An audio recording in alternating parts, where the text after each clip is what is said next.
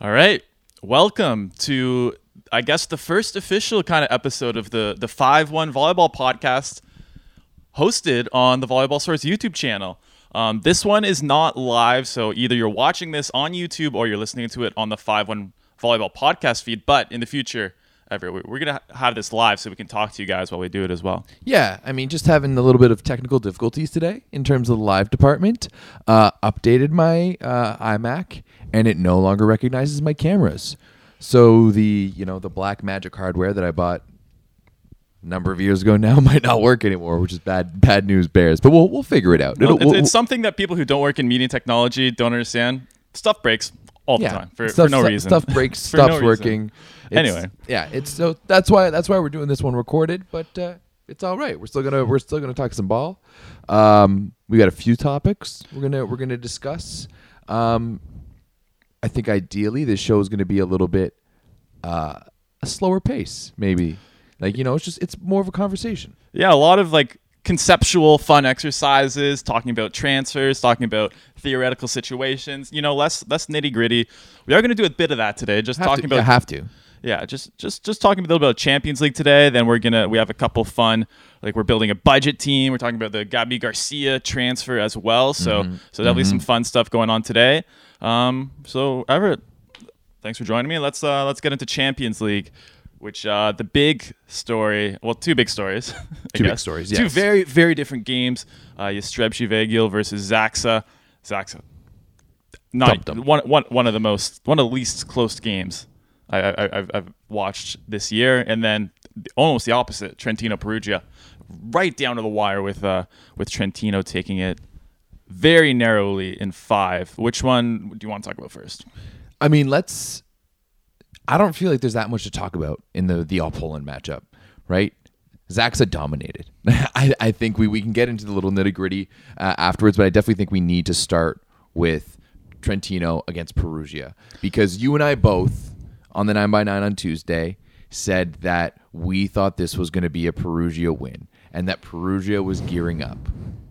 I know, yeah. and we, we were both wrong. that was a battle. Oh my goodness, right down to the wire, going five sets. Basically, the the teams like if you look at the team stats, it's it's almost dead even. Like same number of like service errors, same number of aces, basically the same attacking efficiency. Um, what do you think was the difference here? I mean, kind of different strategies for each side, but uh, there's there's a few things to unpack here. I think first and foremost is that Wilfredo Leon did not have the best of matches, which is weird to say because I'm looking at his stats right now. That was that was the eye test when I and I like this is literally the first time I'm looking at the stats right now. Yeah. But when we were we were all pretty active on Discord throughout watching this one, and everyone was talking about how Leon kind of like snoozed through the first three sets. Right. Looking at his stats here, he was 20 for 49 with only five errors total between like you know, unforced errors and blocks. So to me, that's not terrible numbers. Like he, he hit four, he still hit 41%, right? And Kamil Rychlicki was outstanding this one. Went 22 for 33 with only getting blocked twice. You know, both these guys, Rychlicki had three aces, Leon had four. So it, uh, I, I'm not sure kind of where it broke down, but Trentino came to play. I think that's ultimately what it was. Trentino came to play, Michieletto came to play, and uh, Matey Kaziyski was was spot on all day long. Yeah, he was really nice hitting those out of system balls well. Like you said, Leon, like if you look at the stats, it's not that bad. He was hitting below the team efficiency, 34% versus the team Okay. 38%. Like you said, he maybe was stronger towards the end. Also, eight errors Mm-hmm. on ser- on uh, t- serves on the match. However, he also basically scored, or the team scored almost every time he did get a serve in. So Yeah. it's a bit of a give and take. The one player who I- I think I, I want to, if I can criticize anyone in this game, is probably Matt Anderson. You're not who- 22.5% efficiency, kind of the lowest on the team. Kind of the opposite of Leon. Started out pretty well Yep. hitting, uh, and then kind of faded away towards the end, including like a pretty pivotal situation, hitting a pipe attack and getting blocked by Marco Podraščanin, who's kind of great. Obviously, one of the best blockers in the game, but on his way down, a single block on a pipe. Yeah. Pivotal moment. You- If you remember that one, one. oh man. That- that's a tough one. That's a tough one for sure. Yeah. Um, you're not wrong, and it's funny because Rob St. Clair was commentating the match, and at one point he made a comment about Anderson being a top five opposite end you know left side in the world in both categories. And at that, and I, you know, I kind And then of it turned around for Matt. Yeah, started then at that point, kind of like Rob almost like jinxed him because that's when he started like playing downwards, and when we, we were we were we were kind of making fun of Rob on the on the on the chat board quite quite a bit for that one, um, because yeah, he didn't really look all that great for them. Yeah, Um, and, and I went through all his attacks right before this, and it was a lot of out of system stuff. Like he, he wasn't Yeah. hitting a lot in system. They had a triple block on him a lot of times. He's hitting a lot of balls from the right side, which makes sense um, for Perugia. And obviously, he's played a lot of opposite before. But still, I think we need to. He had a few unforced errors. Mm-hmm. He's getting dug a few times. I don't know. I, I definitely need to see better from Matt Anderson the next match. Yeah, it's almost questioning why they didn't bring in Ole Plotnytskyi. And like, and they, they were bringing him as a serving sub, but why not make the sub? You know, Right. he he he wasn't putting up great number great numbers overall, um, and just wasn't all of that effective. He was really good early, and then wasn't wasn't Yeah, so good late. Why did why didn't they make that change? Right? Yeah, that's that's a big too question. to safe. me. Too safe. You have you have like a very very strong. You have a you have a legitimately a top twenty, I think. yeah like Top twenty outside hitter, I would say. Absolutely. You know, like just thinking of Plotnytskyi, I may have to rethink my team for, for later on uh, because he doesn't he doesn't fall into the classifications like he, he'd be available. But you know, like you have him. Why not go to him? Right? You guys go like eh, you guys go down two one. Why not? Why not go to to Plotnytskyi?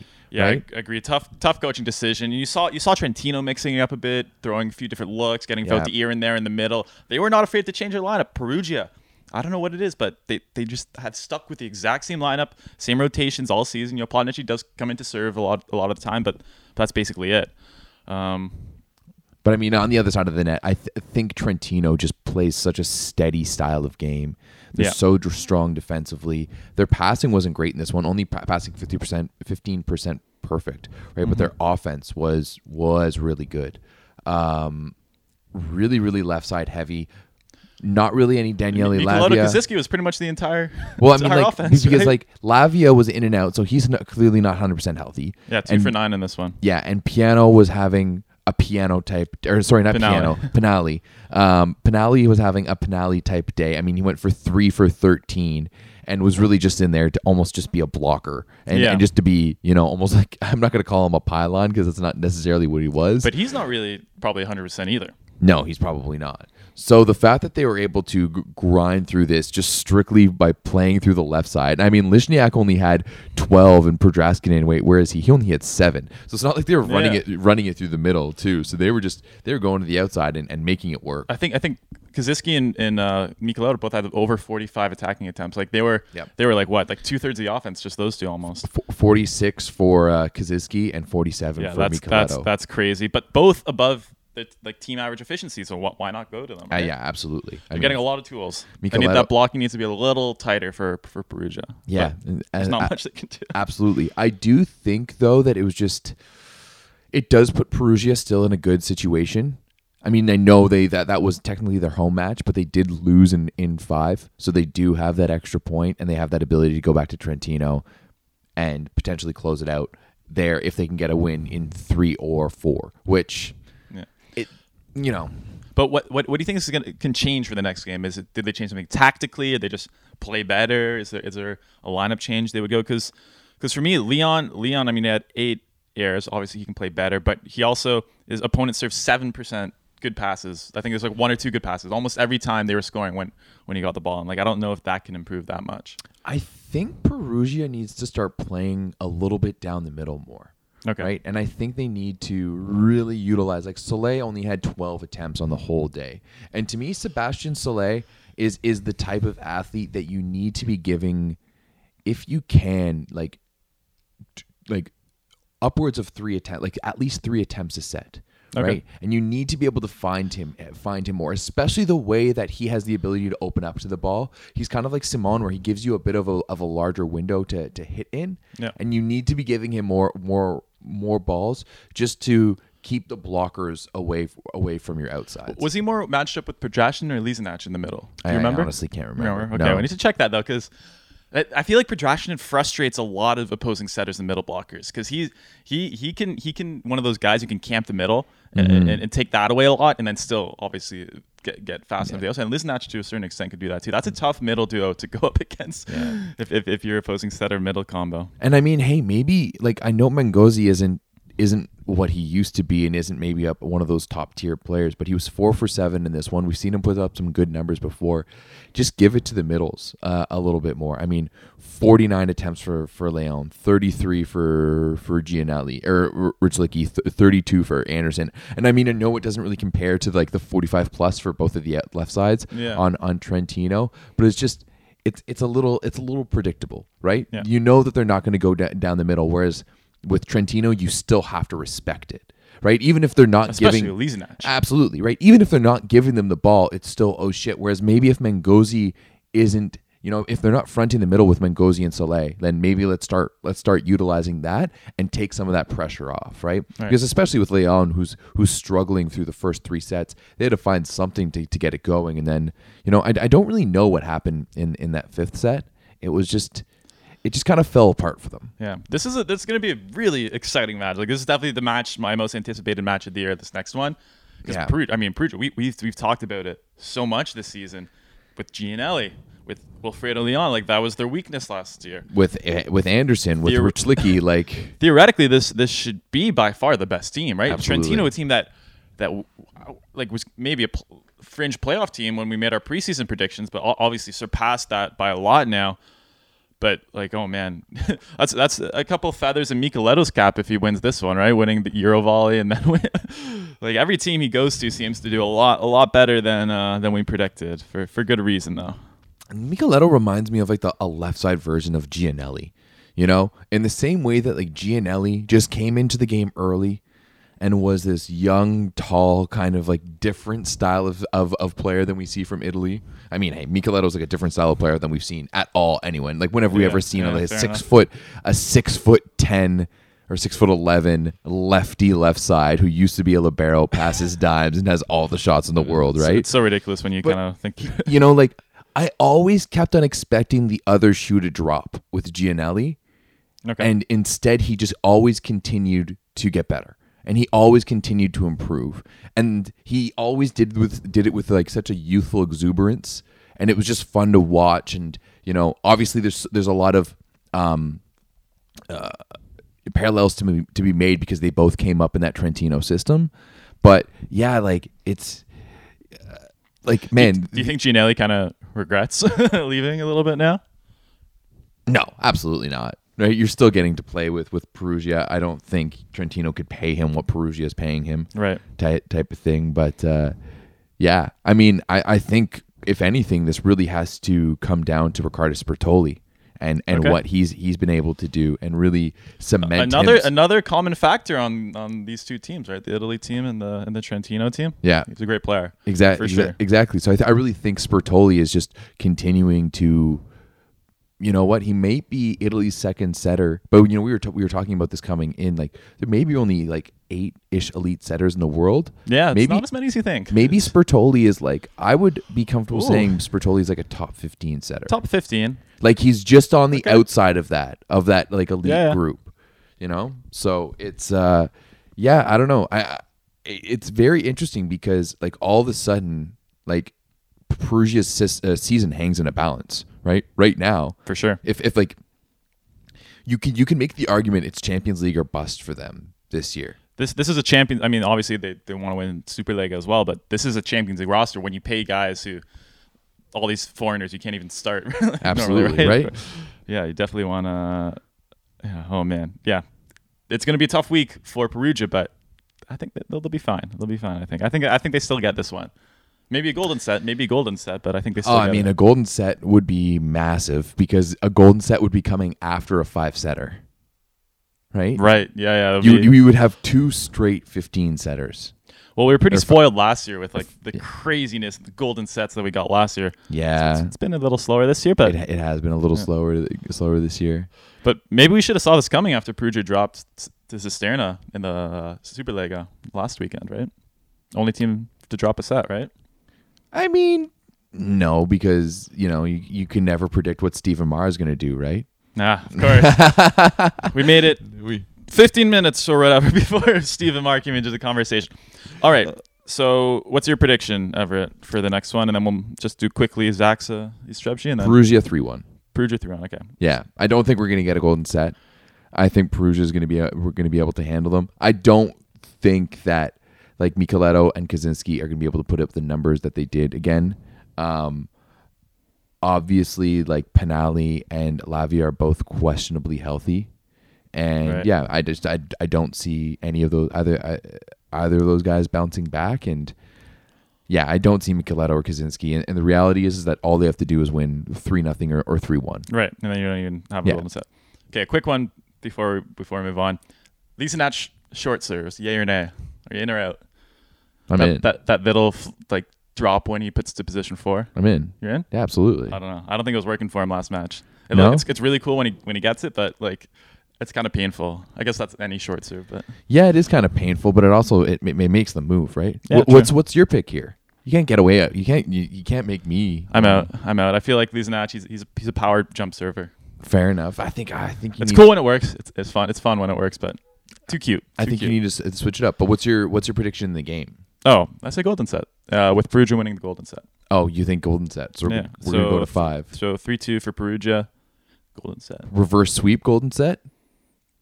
Mm, no, that's too much. although come on. although that happens more often than it should because the momentum so so Yeah. like if, if a team comes back like and wins 3-2 like just you put put all your money on them for the golden set there's no there's no like although was it was it last year Lube ZAKSA where like they did come back anyway Yeah. I think that I think the opposite happened there all right Yeah. I think you're right. Jastrzębie versus ZAKSA not even close Not even uh, close. ZAKSA over 50% hitting efficiency as a team that, that's not percentage that's efficiency That's efficiency. That's that's probably the highest thing I, I've ever seen. If you guys if you guys remember a higher one in like a Champions League match, let us know.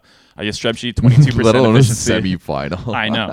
um, so Jastrzębie targeting Śliwka yep. twenty six times. Interesting. Didn't work for them. Shoji and Semeniuk nine times each.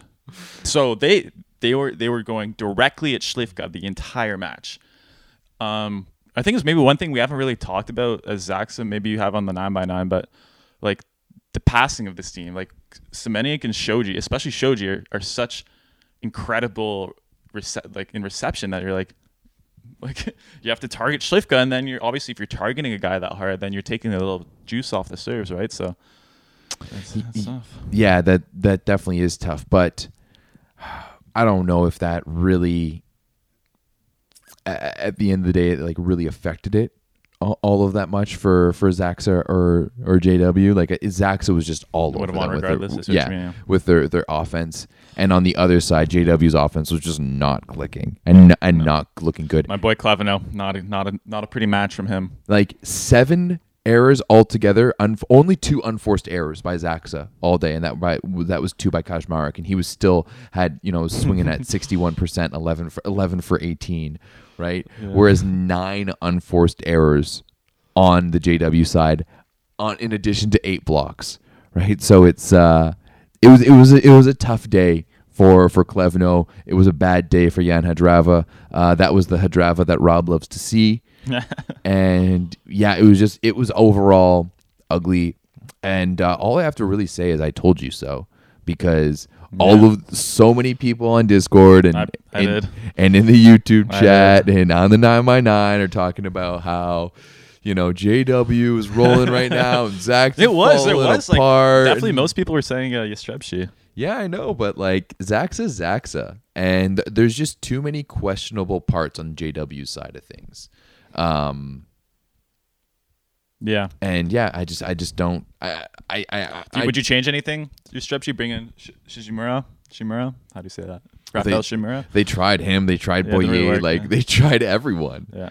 and no, it didn't it, it didn't really work, right? So, um, Well, what we're gonna see is maybe we'll see the same thing. ZAKSA destroys them in Champions League, and then Jastrzębski wins Pol- Plus Liga. We'll see. Um, That's ah, I, I don't know.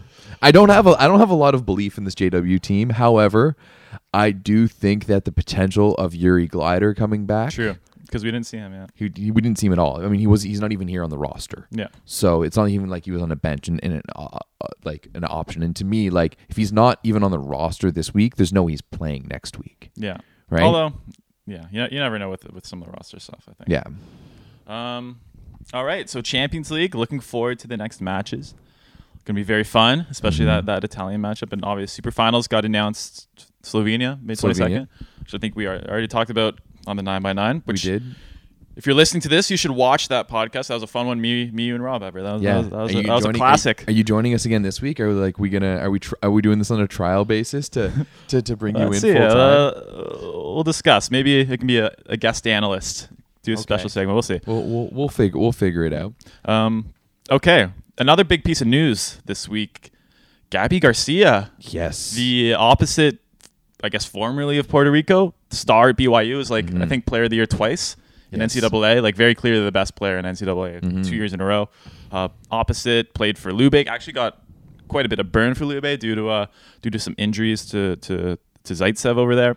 And uh, yeah, he's changing nationalities to an American. Uh, Ever, what were your initial thoughts when you read this news this week? Um, I mean, not surprising. Like he has already made, he already originally made the request, and Puerto Rico basically shot him down. Um, what was a little bit interesting was the post that he made. Um, in terms that that of how he addressed it all on Instagram. I'm trying to pull it up right now because uh, it, it was actually a pretty powerful post. I recommend if you're listening to this or watching this, go like pause now and then and then go read this post because it was it was it was actually very uh, well spoken or well well written. Absolutely. it was very uh, you know, he, he, it was it was all in Spanish, so you know people had, people had to translate it for us. Um, but basically, it breaks down about how thankful he is for having grown up in Puerto Rico and thankful he is for everything that it provided him. But however, um, he wants to be basically one of the best and doesn't think that a Puerto Rico can get him there, but. It also talks a lot about the state of the Puerto Rican of the Volleyball Federation and how you know they just don't have a lot of money and they don't have proper support and amenities to be able to train at a high level. And that's why he has to go to the usa it's kind of just a, a, a bad situation overall because I'm sure there's people there who are passionate who Oh, want to, who want to do good work who want to improve the state of volleyball but when, when you don't have the resources you don't have the infrastructure. There's only so much you can do. And like it's, it's obviously you see the parallels between cuba as well where you have like incredible amount of talent. Clearly like ex- they're extremely good at developing players. Mm-hmm. like, like there's no question about that. Um, but yeah it's just i guess when they get to this level you're playing overseas probably there's a lot of conflict where you know maybe clubs are saying hey like we don't want you to go play in these gyms this summer because we like this, there's insurance on your contract, right? Like these contracts are not, and for the players too, there's there's nothing guaranteed. If Gabby Garcia tears his ACL play, playing in one of these gyms, then he's he loses his contract for a year. Like Yeah. he loses, and for a player like him, it's it's pretty pretty important this part of your career for a young athlete. So I don't know. It's it's a bad situation. I, I definitely can under understand why Gabby did it um, from a personal level. What what do you think? Like Maurice Torres is is maybe an example though of a guy pretty recently similar level to Gabby, Yeah. and, and did stay with Puerto Rico. So do you think that maybe weakens his argument at all, or no i think that's a that was a different situation like he came up at a time when there really wasn't that much room on the right side Okay. and for, for the american national team whereas like i do think that so like you think that factors in for, 100% for Gabby as well? Okay, hundred percent it factors in. Yeah. If I'm Gabby Garcia and I'm looking at the national team and I'm being like, there's this guy who's coming up, there's this guy who's coming up, you know, there's these like guys who are already cemented in. Do I see myself fitting into that that process? You know, maybe not. But I mean, on the flip side, if we, if we want to bring it up, we do have uh, Alexia Kar- uh, Căruțașu from Romania, who literally did the exact same thing, who has um, announced that she's going to be playing for Turkey, originally Romanian, and kind of same situation. She's played at for Romania, like at the youth level. She's played for Romania at the, the at sen- Eurovolley. at Eurovolley at the senior Yeah. level. Like Gabby Garcia has played twice for uh, Puerto Rico at, at the at the senior level as well. Like they've both donned the jerseys of, of their teams. Whereas you know Gabby Garcia is going to a better situation for him where like it's clear right now that he's probably the number two coming in. Like I, I don't know how much patience they have left with with Patch. You think he's number two? I think I think he's gonna be. I think he has number pot- one pretty much right away when he comes in. You but you think he's gonna get played Over Patch for sure. I think. over Anderson? Oh no, yeah, sorry, not over Anderson. Okay, I see what you mean, but I, yeah, I guess Anderson's staying for 2024, right? Yeah, fair enough. I'm guessing so. Yeah, right? So I, I I think I think there's there's there's that difference there. Whereas Căruțașu is going to a Turkish team that already has a world class oh opposite Yeah, in Ebrar Karakurt, already naturalized an athlete last year in Melissa Vargas from Cuba. So now they're gonna have two naturalized athletes, but you can only have one on your team. So I don't know what's go what's going on with that. If I'm Melissa Vargas right now, I'm pissed, right? and, and there's still Meryem Boz, who like was a player who got them into the Olympics, was the MVP of that, like the Yeah. the Tokyo Olympic qualification. Like it's So the reality is, like, mm. if I'm Căruțașu, I'm kind of like, you know, I'm I'm scratching my head a little bit and being like, what's going on here? Why why am I doing this? And I mean, maybe it's that ability that like you're going to be able to go play in Turkey. You're not going to be able to count against the foreigner limit. I'm sure I'm sure that you was know, like most of it, right? You, like like maybe that's it instead of playing for for the national team and like maybe it's maybe it's something that she's like looking at and being like hey maybe i don't want to play national team for a little bit maybe i want my summers off maybe i want to be a normal human being like other athletes Yeah. are and not have to train and compete 24-7 What was she? She's she's only like 17 or 18. yeah it's just super young so maybe a little Um, young for that. I probably still have the energy for that at that age at least. yeah Um, but you, but you're right. Maybe she's doing it for. I mean, could be very rewarding monetarily, right? Like Mhm. make you can make a ton more money if you don't count against the foreigner cap in some leagues, right? Uh, you see it a lot more commonly, kind of with the players getting Italian citizenship, citizenship like Yeah. Dragan Stanković. I think even did Podraščanin didn't get it recently. yeah Um, a few players like that who kind of get it towards the end of their career. They've been playing in Italy long enough. They speak fluent Italian, might as well. Um, but yeah, this is a bit of a I, yeah. I agree. The Vargas plus Căruțașu plus Karakurt thing plus boss plus Boz. like maybe you can throw Karakurt on uh on the outside hitter, but like that hasn't really been her best position No. at, at all. maybe they're looking at moving Căruțașu to the outs to the left side yeah. that that could be my my only thought um Who's who's who's like on the woman's side? Who's a recent opposite to outside hitter conversion? Can you because we have some high profile ones with like Anderson and Zaitsev in, in men's, but on the women's, I can't I think don't of know too if many off the there's- top of my head. I don't know if there's as many on the women's side, Yeah. which is interesting because I would have thought, off my initial thought, I would have thought that women's volleyball is more malleable than that, but I guess not. Because we've seen a couple like attempts like Karakurt. You know, we saw um oh uh Polish opposite Smarzek Scandicci. and uh, Uh, Smarzek and and Stysiak. and Stysiak both Yeah. tried outside and both couldn't. The, Kind of reminds me of the days when we were trying to get, get Dallas Soonias and Gavin Schmidt to play on the court at the same time together. Yeah. They had Dallas Soonias on the left It side. happens so often in volleyball. You're like, we have all these good opposites, Yeah. all these great athletes. Just no one could pass the ball. hard. Which is once hard, again, man.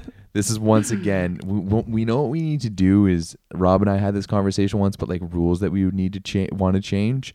I would love to see volleyball with the American NCAA rules. Okay, and like with the Like like, ser- the subbing like rules in, in the women's. Yeah, yeah. absolutely. Spe- let's specialize it even more. Oh, I I feel like I feel like most people have the opposite opinion. Well, most people can respectfully, you know, so whatever. you're gonna let. Well, actually, actually, I'm down for libero serving. That's kind of Libero's That's serving, but think about like what's like to me, NCAA women's volleyball is one of the best products we have. It prolong, prolongs rallies, right? Right. You're going to like it, the volleyball doesn't make sense in a lot of ways. I'm going off on a weird tangent right now, but st- bear with me. Okay. It's uh, it's an anaerobic sport, right? It's short, quick bursts of energy, right? And you need recovery from that it's it's it's like it's why in hockey we have short shifts, right? It's because it's it's a short it's it's short bursts of speed. Okay. It's why in football you see guys coming on and off. You have offense and defense. No one can play both sides of the ball in football, but in volleyball you're expected to play both sides of the ball at all times for the length of a soccer match. It doesn't make But sense. you also have built-in 20, 30 second breaks all the time. Plus Yeah, timeouts. But like, but in this, you would have the same thing in in football too, right? You have you But have. that's contact. That's that's a lot more running. I don't know. I I just think that Okay, we would benefit from giving our players some bench, like just a little bit of time to to to to uh, recoup, and it'd be just prolonged rallies to have like more defensive specialists in the back row. Like I think it, I think it would be you know awesome.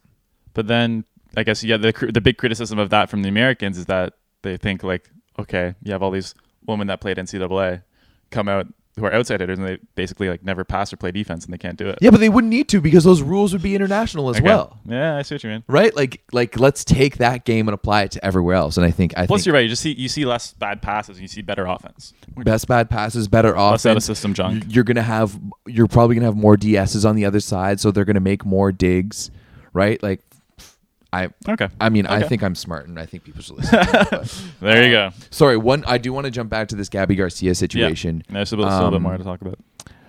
I think it sucks in a lot of ways because this is this is really a question of almost more political than it is volleyball. Because let's let's be honest, like like what is like Puerto Rico's like a protectorate of the USA. Yeah, They're I- not a state. They not have really to pay this taxes, but they don't yeah. get stuff back. Like the you know they got hit by that hurricane and stuff like that if, if a number of years Yeah. back and haven't really recovered. There's there's just just a lot of going on. Um, and I think it hurts for Puerto Rican the Puerto Rican people and fans. Yeah. You know, to be going like like that's like you know, It's like, like, the best prospect we've had in, yeah. in a long time. Absolutely. You know, it's like if Luke Skywalker, you know, gave up on the Rebel Alliance and joined the Empire. Okay, maybe not that right. much, but like Star Wars, Star Wars uh, analogy. That's a first for this podcast, but thank you. That's a good one. but you know, like he's he's going to join the evil overlords. And yeah, yeah. Okay, I see it. I see you what know so i and i think that sucks but and i also like i kind of want to question how like if this is a good thing for our sport or not okay. the yeah. fact that we just allow this to happen and that now every it's like every top team almost has like a poached player from another team like more well, so on more so on the men's side especially given how like a lot of them are are, are the best players in Yeah. that sport, like Leon and Leal and and Gabby's maybe not there yet, but could could be quite a strong player one day. the infamous Robertlandy Simone trying trying like ten different federations, some, somehow not getting on was- with any of them. Robertlandy Simone was trick or treating for Yeah. a team to go to the Olympics too. Just going door to door. Canada? No? Okay. Uh. And then- Bulgaria? no? Okay. And then still almost ended up beating Canada to qualify. So Yeah, but didn't. didn't. All right. Didn't. Um but yeah, like I don't know. Is it a good thing? Is it a good thing for sport? Well, you're more of a football guy than me, um, and I guess that would be like the the other sport that's more international, like volleyball, where you could have potentially the situations. Because see, like hockey and basketball doesn't doesn't really happen. Um, so like in, in terms like you're talking about European football, soccer. yeah, yeah, yeah. Canada just made it to our first World Cup. We're gonna be in Group F. Belgium, Croatia. We're gonna we're coming for you. It's gonna crush Belgium. Yeah, it's gonna be it's gonna be fun. number number two ranked team in the world. two teams two teams will finish in the top three. Um, but that, that so that that's it's funny that you bring that up because it's a weird twofold for especially being Canadian because for so long it was that story of our best players go go play for others, right? We had Owen Hargreaves who grew up in Calgary, ended up you know using like his British citizenship, went and played for the English national team. Um, what is it? Jonathan de Guzman was another one who went went and played for the Dutch. Like we lost our best players to go sit on the bench for other teams Right. and to play for other teams. But now when you look at our roster, you've got all of these like naturalized Canadians, like you know Jonathan Davies and uh, and uh, like a bunch of bunch of our other guys, including guys like guys like Stefan Victoria who originally played for Portugal and are now coming back, right?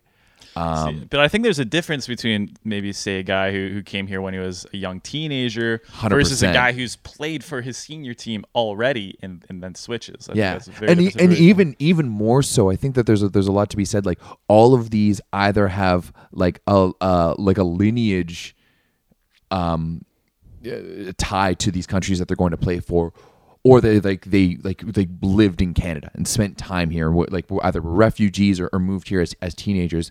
Whereas like a Căruțașu who moved to Turkey to play volleyball. Right, yeah, and like you know like these people who are coming to canada they didn't come to canada because they wanted to play soccer right? They came to canada because Right. they, they wanted a better life.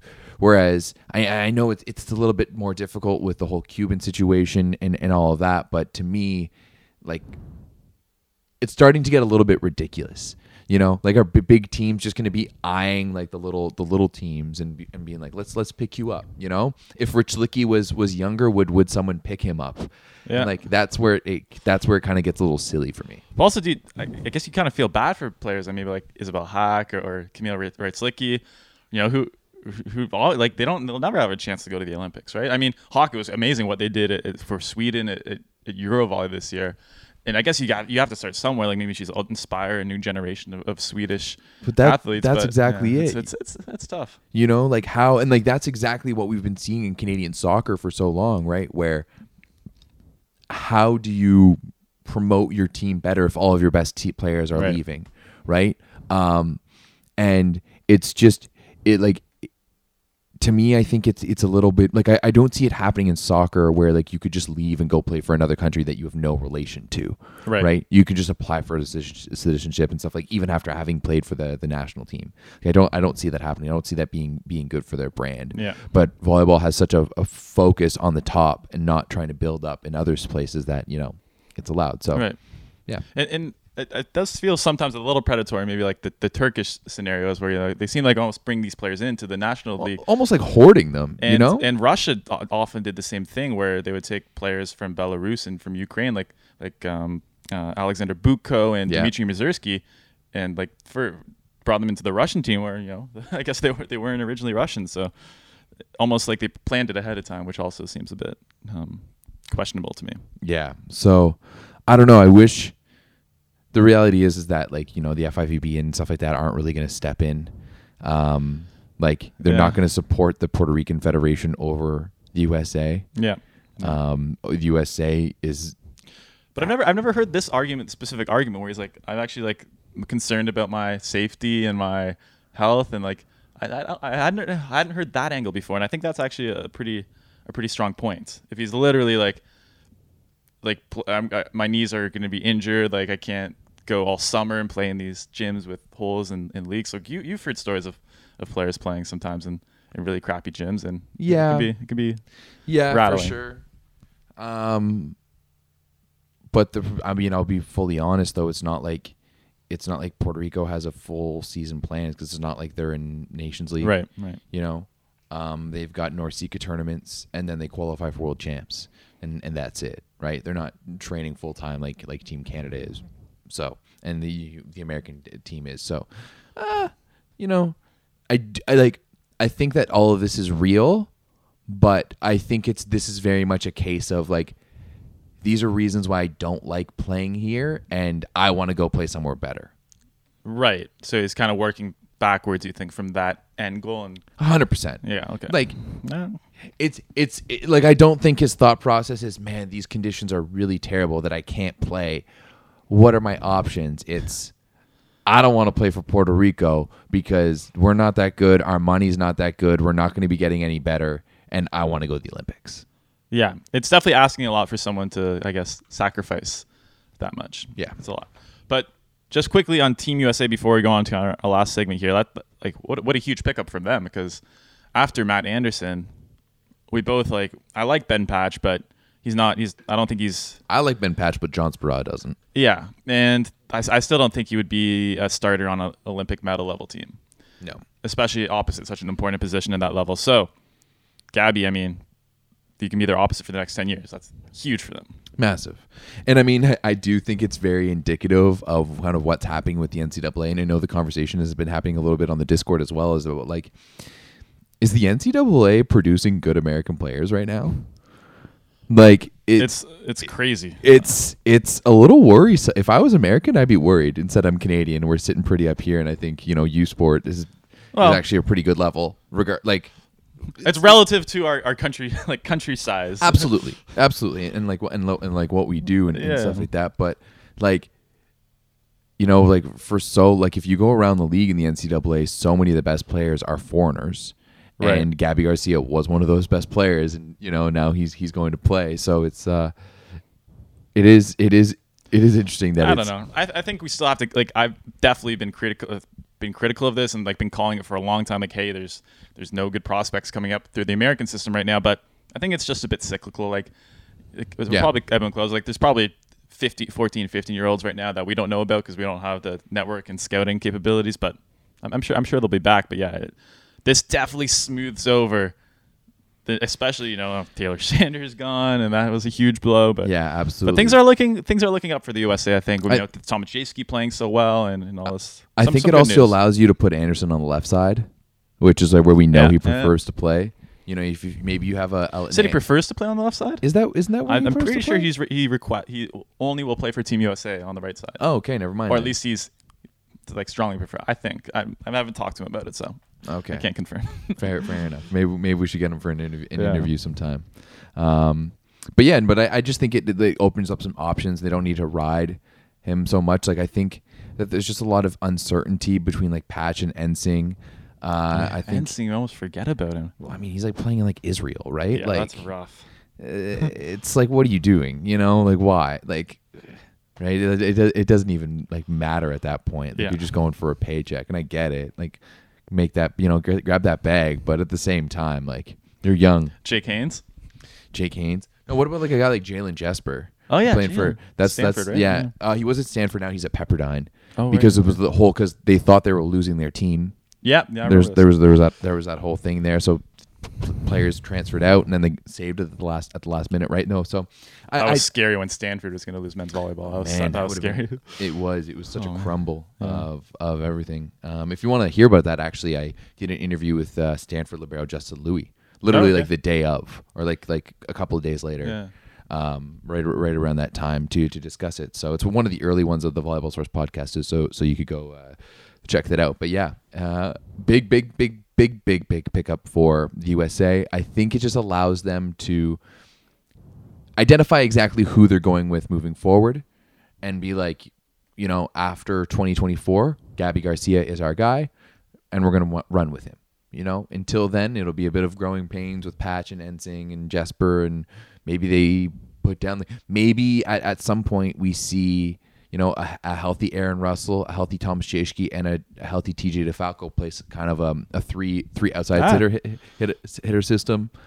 Um, I mean, uh, we've we've we've kind of uh, been sad for the USA for for so long, but really, when you look at the roster, it's still like one of the best in the world. Oh, like, they're still absolutely. they're still absolutely spoiled with with good players. So, um, yeah, they'll, they'll be fine, especially with Gabby. So he has to wait two years though, right, before he can Yeah. play. Yeah. So, so he will he can play in 2024 potentially in uh in Paris. yeah, but like that's a quick turnaround, right? Yeah, I was gonna say that's not a lot of time to. No, you're gonna have to. Can to. he practice with the team? I don't know. Good question. That's a big. That is a big- That's a big one. That is a big one. You know, oh, it's a just a pickup game with uh, me, Micah Christenson, and, And, uh, uh, Aaron Russell, and like, come on. in the Team USA gym, you go in there and he's like wearing a like a, a Donald Trump mask the entire time. to, to mask is like, Gabby Garcia, is that you? No, no, I'm not here. Yeah. All right, Ever, last one here, guys. I think this is a fun one. Um, so recently, there's some news that Lube Civitanova will be having a budget cut. I mean, this happens. We see we see teams come to the top and stay there, and then go back down. There's there's actually very rare in volleyball for clubs to to be a top elite team with a high budget for for in, indefinitely. So we were thinking, okay, Lube's cutting their budget. What can we still make them a good team? So me and Everett made our own teams here. Um, It, it would be way easier if volleyball actually talked about budgets and like how yeah, much these players how, how players are players are making and, and stuff likes like that. to talk about it. no, It's because we, we need a well Piscini's a little bit, but we need actually he's kind of the equivalent, but definitely need a, a Wojnarowski of, Yeah. volleyball. But that's that's like 40 years of networking, so maybe maybe maybe one day ever. yeah, yeah. Um, but yeah, I mean, just just to over it for Lube, um, Simone has already confirmed signed to Piacenza. Juantorena has already said he's not coming back and he's probably going to Asia. Um, Lucarelli is starting to be rumored to be heading back to Sada Cruzeiro, right? And now it's looking like De Cecco is possibly leaving as well. And so that basically End leaves of an era, man. yeah, Oh, end of an era completely, right? So that leaves like Zaitsev, Gabby Garcia, and Yant. that's still pretty. That's still like one of the best wing trios. But no, I, you got two opposites and a, and a, and a, and a left side. hey, it's it's a it's a can pass, man. He's a good, he's a good left side. Um, but yeah, how, how do you want to do this? Do you do you want to start? So basically, we're rebuilding we're rebuilding Lube's roster with yeah, like Everett said, we don't we don't know how much each of these players make. It's just I guess our best guess at players that you know aren't make like probably not going to make over like 200k or something like that. Yeah. kind of kind of under that threshold. Do you want to do you want to start or should I? And I, I, also I completely rebuild the roster. Like I don't have any players from current Lube. me me neither. Okay, okay. Me yeah me neither. I Uh, wait, before we start, uh, and then after, guys, comment if you're watching this on YouTube, which uh, which team you think would win, and also if Check you guys have your own budget team, would would love to hear it from you guys as well. Um, or if you're listening to the podcast, you can I don't know go go to the YouTube video and comment or, or I don't know post Yeah. it somewhere. Discord, post it on the Discord. There we go. honestly no. Post it on the YouTube comment first, and then let us know in the Discord. We need we need we need more comments, All right, right? Okay, let's do it. Um, do you want to go? Do you want to go sure, first? I'll go first. Okay. Okay, so outside hitters. Wait, before did you have any like? Do you have? Does your team have a theme? Mm, not not not really. Okay. Not really. I guess. Yeah, I was, I was trying to get a little bit of everything, a little Okay. balance. Probably Fair a little enough. more off- offensive than defensive, I would say. Okay. And also, we are following Superlega rules in terms of foreigner Yes. foreigner limits. Three Italians. Yes. Okay, so outside hitters, I had my boy, Efe Bayram, Okay. who I just had talked to last week on a podcast. Great guy. You guys should listen to that podcast. Really good discussion. Um, yeah, I mean, he's, he's playing on one of the top teams in Turkey, but he said he said to me, he's like, oh, I really want. He like his dream is to play in the Superlega. I don't think it'd be that expensive. He's not. He's a good player. Like definitely was a good prospect, but still young. Still hasn't proven himself at the highest level. Little shorter, but great passer, great server. Mm-hmm. Other outside hitter, Lucas Vašina. Do you do you know Czech? Do you know him? Check. Yeah. Yeah. Okay. So the, the opposite slash outside hitter. Um, I watched a lot of him at, at Eurovolley. Really good athlete, really physical. One of he's, he's staying in the Czech league this year, but I think he's going to move next season anyway. Regardless of that, as I said, he's too, he's too good for the Czech league. Scoring, scoring one of the top scorers there. Um, Was yeah. he was he with Karlovarsko in the Czech league? Karlovarsko, yeah, Okay, we're okay. dominating the league. yeah. Yeah, Casey shooting also doing really well. Yeah, absolutely. Yeah. Doing Um, doing a lot of lot of. I, I lot saw of him when I was doing some when I was doing my research. Yeah. Um, yeah, but Vašina, young guy, I think he's, he's going to improve. Uh, definitely good enough athlete, def- definitely good enough server. So I think the serving, the serving of these outsides, you know, have a bit more of an offensive guy with Vašina, defensive guy with Bayram. I think it could work. What, do you, what do you think? What were your outsides? I mean, I, you and I might have. I think we discussed this a little bit coming in, but we might have had different understandings of like the level of budget we're working with here. Okay. Because we we had said like that you can't be like starting for like one of like the top teams, and can't be like a star player in the league. Yeah, we didn't give like strict definitions. Yeah. Okay. I was I was operating on like like a, a pad of a budget or like a I was operating more of like a Milano budget. okay okay yeah. Just- just go. No, I, I just want to hear. So first and foremost, mine I it's a mixture of players of second chances, Yeah. um, solid Italians, and um, overlooked quality players. I like it. Um, so you guess who guess who my my first left side is? Stephen Maar. Stephen Oh. Maar. I got it. I, I- mean, I- he, yeah, he qualifies. Yeah. He qualified, like Yeah. put Cisterna on his back, brought them to the, the promised land, had you know like great season, and uh, brought them to playoffs, and that that's all he meant. Just- he just signed a, a good another good uh, deal with Monza. He's going to. I mean, oh, he's playing for Monza. That's yeah, he's going to be going to play for Monza. I mean, he's year. really he's like a perfect guy for the Italian league. He's not like he's a strong server, really physical, really strong. Like can, can take the high set low, can play a few roles. You know, he's, he doesn't really have any weaknesses. I would pass, say like passes well. pass. He's not like. I've always thought he should be a better hitter than than he is, just because he's so dominant when I when Mm-hmm. I've seen him play. But yeah, He's still putting up like Still good. great numbers. but he has so- this nice this nice switch up game that that he's developed over the years as well, which is Yeah. which is kind of fun. A- Absolutely. So I have Stephen Maar, and then the other guys, I want to give someone a second chance. He's been off the radar a little bit recently, um, both for injuries and and stooge like uh, coach play. But I want to go Aaron with Russell? Aaron Russell. I called both. All right. That's I can tell you Aaron Russell is not not going to come cheap even after all those injuries. I don't know, um, like injuries and then he hasn't played. Like he's 100 percent taking a pay cut to wherever he's going next year. Yeah, neck, yeah, for sure. Okay, Right? He's hun- he's 100 percent taking a pay cut. So he has been banged up. he has been banged up, and we don't we haven't really seen him play since like what 2019. True. Yeah, Like it's it's, been, it's, been a it's while. been it's been a while. but he, he's coming in, like in spurts. yeah, I feel he's coming a little bit, but yeah, you're right. He's he's not, hasn't been able to stay on the court. 2019. No, he played. He played last year, didn't he? At least a, for a while. I don't think so. Okay, maybe I'm I don't know, or maybe yeah, I, I can't remember. Or oh, no, no. But Aaron Russell's a good one. Redemption. Yeah. Redemption. Redemption, redemption. So that's why I want Stephen Maar and Aaron Russell. The North American team so far. Yes. See, I, I, I always bias toward the Europeans because like it's always guys that I like like saw some random like Euro volley match that like 500 people watched. that only like I got to see them practice. Yeah, yeah. And that's my next guy as well. Okay. What are we going with next? Middles Um, or let's opposite? do opposite setter. Okay, opposite setter. So opposite setter, opposite I went with uh, Theo Faure. I'm not sure. Maybe it's Theo. The French opposite played on the Eurovolley team, played on their VNL team, plays for starting opposite for Montpellier, one of the best teams in the uh, in the French league this season. 21 years old or 22?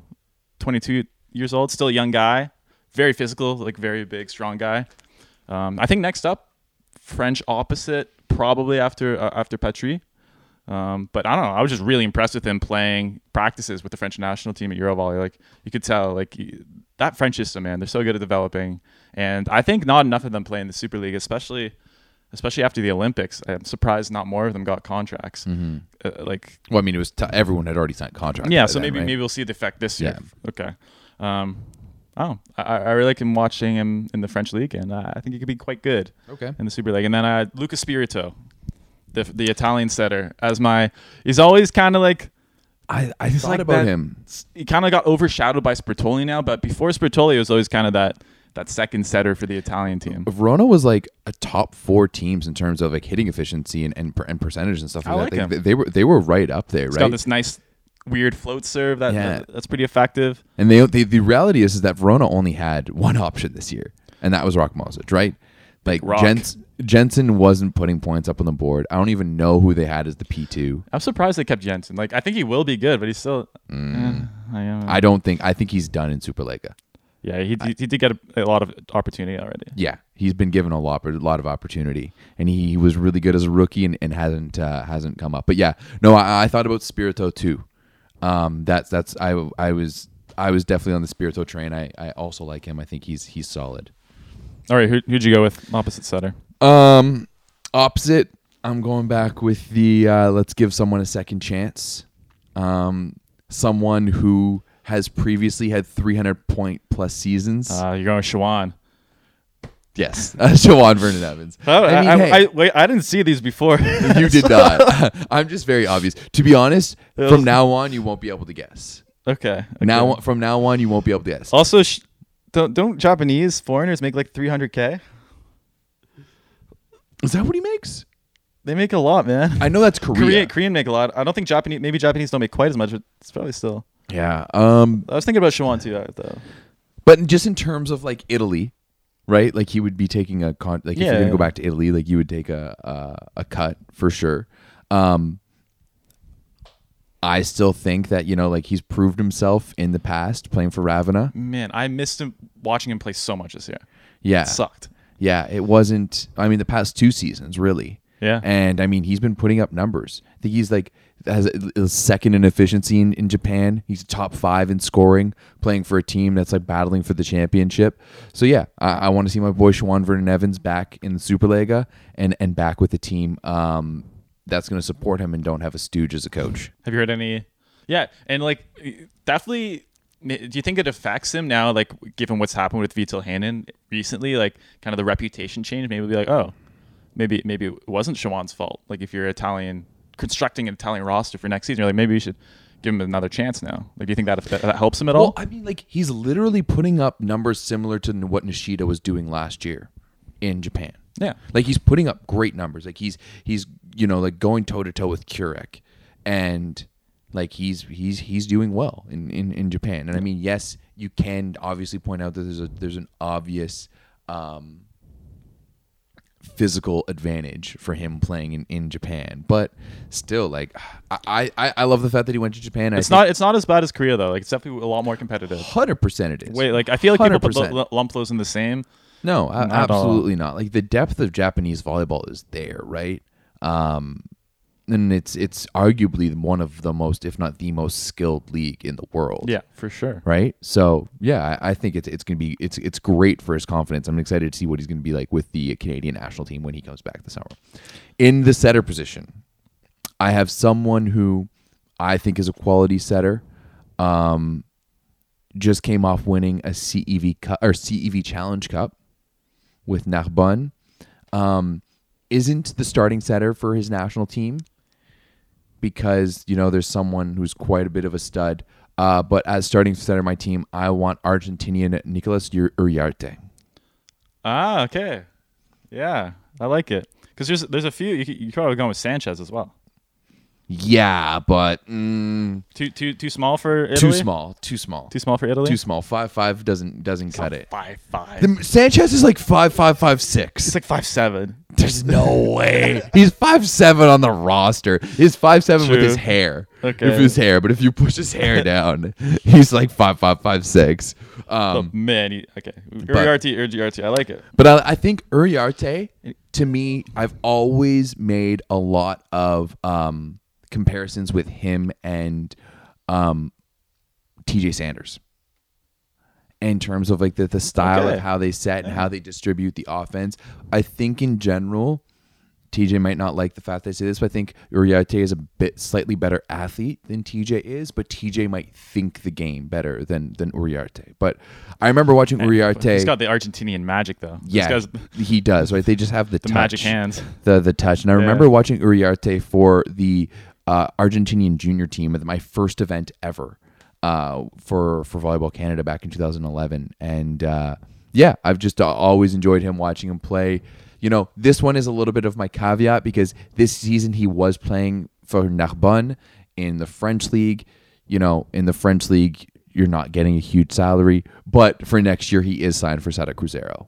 So that is my like And he, is kinda- he is he slated as a starter for for Sada Cruzeiro? Uh, yeah, he must be because Cachopa's Cachopa, coming over to Italy, right? Is going to going to Monza. That, Mo- that Monza team's gonna be fun. that no Monza team is oh, going to be fun. transfer season! I can't wait. yeah, uh, I almost feel like like with Lube's team kind of getting mixed up the way they are, Modena's team kind of doing what they're what they're doing. Ah. Like it's kind of similar to an F1 situation right now where we're going to see a change up at the top and I think Monza and Piacenza are both like itching to be at the top. Well, we've had we've had the big four for quite a while. It's almost been the most now. stable like period of, of volleyball. Absolutely. Yeah. Um, so, and you've seen, Uriarte never played hasn't played in, in Italy since 2011 either. really Yeah, that's kind of surprising for a player of his of his caliber. Yeah, absolutely, absolutely. And like that's why I think Uriarte is already always like kind of overlooked because of De Cecco. Well, why like why do you have Orduna setting in the Super League for so long and not Uriarte? Abs- absolutely, right? But you know, and yeah, like spend some time at Skra, spend some time at uh um at Sada Cruzeiro, more you know, a little bit of Yeah. Argentina and stuff like like you know, this Narbonne contract is a really kind of a random contract. yeah, But uh but a lot, a lot of people are just taking what they could get last year, yeah. especially the Argentinians. You saw just all them playing France. Yeah, exactly. Um, okay, good picks. Uh, middle blocker, and we'll just do middle blocker and libero together, maybe. Um, so middles, I had Marco Volpato Okay. as my one middle. Played in Padova forever. Always like had like good stats. Always looks good. A little undersized, but like I, I always like I was like, especially when Padova was like really bad and they were almost getting relegated. I was like, man, this guy's like, you should you should be on a better team. Like he's a good Italian middle. Maybe maybe but weak on the serve. Uh, and then I picked Alen Pajenk. Okay. Slovenian middle, like one of your pick, like a little older, a guy who, but when I like when I've seen him play, like he still has like unreal athleticism. Like, like he's what 35, 36, and he's still he's still jumping out of the gym, still still quite quick. I'm like, damn, Okay. it's old, old. He's got he's got a good old man game, and he's yeah, he was playing pretty well for Olympiacos in the um, CEV competition this year. So I like him. He's an underrated guy, and I had a hell of a Euro volley last year. And then my last libero is Alessandro Piccinelli. Piccinelli. Yeah, Okay. he's coming. He's the backup libero for Perugia right now. Actually, got some playing time pretty recently with Yeah. when Colaci was out. Mm-hmm. Um, I think he's kind of being groomed as, as the Colaci runner up on Perugia right now. Um, was actually on the Eurovolley 2021 roster. I believe he was a late scratch because Daniele Mazzoni couldn't make it, something like that. But uh, yeah, he's got he's got the pedigree. He's you know he hasn't got his opportunity yet, but I, th- I think he's ready to start. Especially like he's definitely better than some of the, the starting liberos right now in Italy. Some of, Okay. some of them random ones on the bottom teams for sure. All right, fair enough. Where are you going with? Um, once again, I think my budget might have my budget might have a little bit higher. Uh, my first middle, I'm going with Matteo Piano, Okay. one of the top blockers in the It- Italian league this year. we said no no starters on, on on top teams. Is that a top team? They're a good team. The good team. Okay, Piano's good though. and He's had a kind of a redemp- like a, a much better season this season. Yeah. I was I was I'm like I haven't bit, watched a ton of Milano games. He's, yeah, some impressive blocking performances so far. Yeah, I'm one of the best blockers in, in the Italian league. Um, maybe this one was a bit of a stretch. You're you're probably right. Um, the other one definitely isn't. Uh, Taranto middle, Gabriele Di Martino. Okay. Yeah. Yeah. Uh, once again, like I found myself watching some uh, Taranto games this year. Yeah. Um, They're mainly kind of a fun team. they they had a fun team exactly, and uh, yeah, you know he's he's represented the the national team was up there in terms of blocks was was up there, um, and yeah, just just had a good season. Kind of caught my eye. Enjoyed watching him. That's that that that's my that's my pick. Um, and then finally in the libero position, um, I'm going with uh, Leonardo Scanferla Yeah, that's a of- good pick. Out of Piacenza, Piacenza. Yeah. Yeah. Uh, once again, like was very frustrated at times watching Piacenza play this year, but Scanferla was always, you know, a Well, consistent. remember I picked him for my All Star second team. You did. time. Yeah. You did. You did. Yeah. So uh, he's someone that I think could, you know, m- take that that step up. Yeah, it's. I mean, it's again, Italy has such an amazing talent development system. I don't think it's because of their foreigner limit. Like they have the highest foreigner limit. They still have all these good players. So yeah, Scanferla, good picks. The middles I like too. Di Martino. I'm gonna have to watch a bit more of him. All right, let us know what you guys think. Which team would win? Prob- probably yours. Being honest, Yeah. I I don't know though. I I think my team's more more physical than yours. Okay. Like I got, I have a really like serving physical. Probably the the blocking definitely isn't there as much. The skill play maybe isn't there as much, but eh, get lucky with a few aces. Anyway, if you guys have any players like this, kind of the low budget players, who should Lube pick up? Would love to know in the comments. it would be awesome if we knew the The salaries. yeah, we would. Because then we could like set a budget. Yeah, yeah, exactly. Because we really have no idea. One day. One day. One day. You know what we need to do is is, is try to get fantasy, fantasy going back up again for Superlega. We should we should test it for VNL because VNL is actually the perfect format for it. Ooh, you're not wrong. It's easy to be a good test. Anyway, I wonder. I wonder if someone in the Discord would uh, would like code it for us so that you don't have if to. up- anyone listening to this podcast knows how to code a fantasy league, let us let know. us know. We're very interested. Yeah. All right, Everett, thanks for joining today. Thanks for having me at my house. Yeah, it's your house. thanks everyone for listening, watching. Remember to join the Volleyball Source Discord. Um, remember to listen to the Volleyball Source podcast as well. Yes. Um, subscribe to the YouTube channel. Any, anything else? Any plugs? Uh, make sure you check out the nine by nine Tuesday nights, seven thirty p.m. Eastern Yes. time with myself and this guy and uh, Mr. Rob St. Clair. Um, if you guys have any ideas for conversation, like topics you want to hear us talk about, let us know. Let us know in the comments. Let us know in the Discord, on uh, any social media, and So uh, we're pretty flexible here. yeah, we are. We are pretty flexible. We talked about we talked about a lot of things today. So yeah, All right. Thanks everyone. peace.